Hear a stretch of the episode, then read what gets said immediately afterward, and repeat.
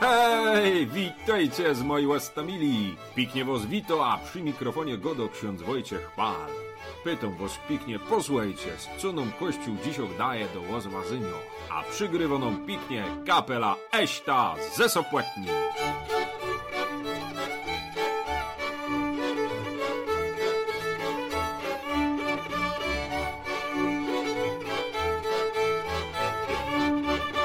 Na dzisiejszą niedzielę 15 w ciągu roku mojej łostomili posłuchamy se z Ewangelii od świętego Mateusa ze 13 rozdziału i no początek tej przypowieści o tym jako siewca sioł. Do powiedzenia zaś se możecie sami poczytać. Potem zaś będzie o tym, dlaczego bacy się nudzi, kie pasie łowce i cymu to nie jest złe. No i na koniec to jest moje łozwazanie. Pięknie was zapraszam, posłuchajmy se, co w Ewangelii dziś odczytamy.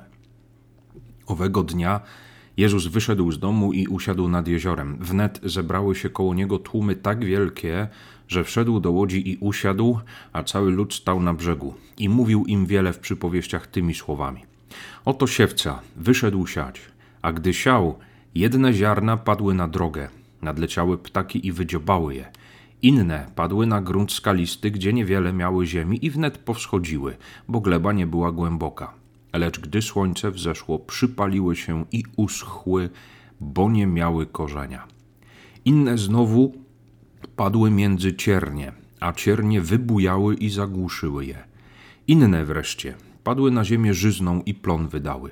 Jedno stokrotne, drugie sześćdziesięciokrotny, a inne trzydziestokrotne. Kto ma uszy, niechaj słucha.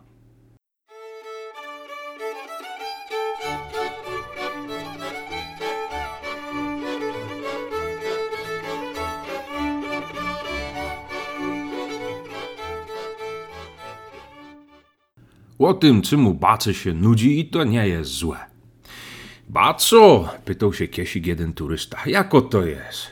Czemu wy tak siedzicie przy tych owcach bezczynnie i się nudzicie? One przecież same się pasą, no widzę, a wy tylko czas marnujecie. O, prawdę godocie panoczku, padobaca, widać zaście uczyni, prawdeście zekli. Mógłby przyprowadzić tu to głowce i pójść na zot i przy bacówce coś innego se przyhodować. I no, widzicie, kibyk wrócił, to ja by głowiecek nie znaseł, ja by mi wilcy ino kosteczki łostowili. Hej!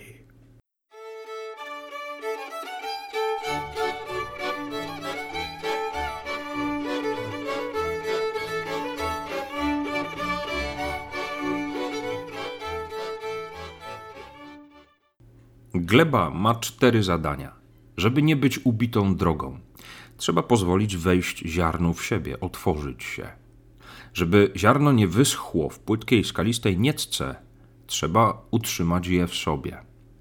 Żeby ziarna nie zagłuszyły krzaki, trzeba je pielęgnować i usuwać to, co zagłusza. Żeby wydać plon, trzeba być żyzną ziemią. Można być zamkniętym, nie słuchać Ewangelii. Można słuchać, ale nie pozwolić jej wniknąć, wejść głębiej w siebie. Można słuchać Ewangelii, ale hodować coś innego. Można wreszcie słuchać Ewangelii i żyć nią na co dzień.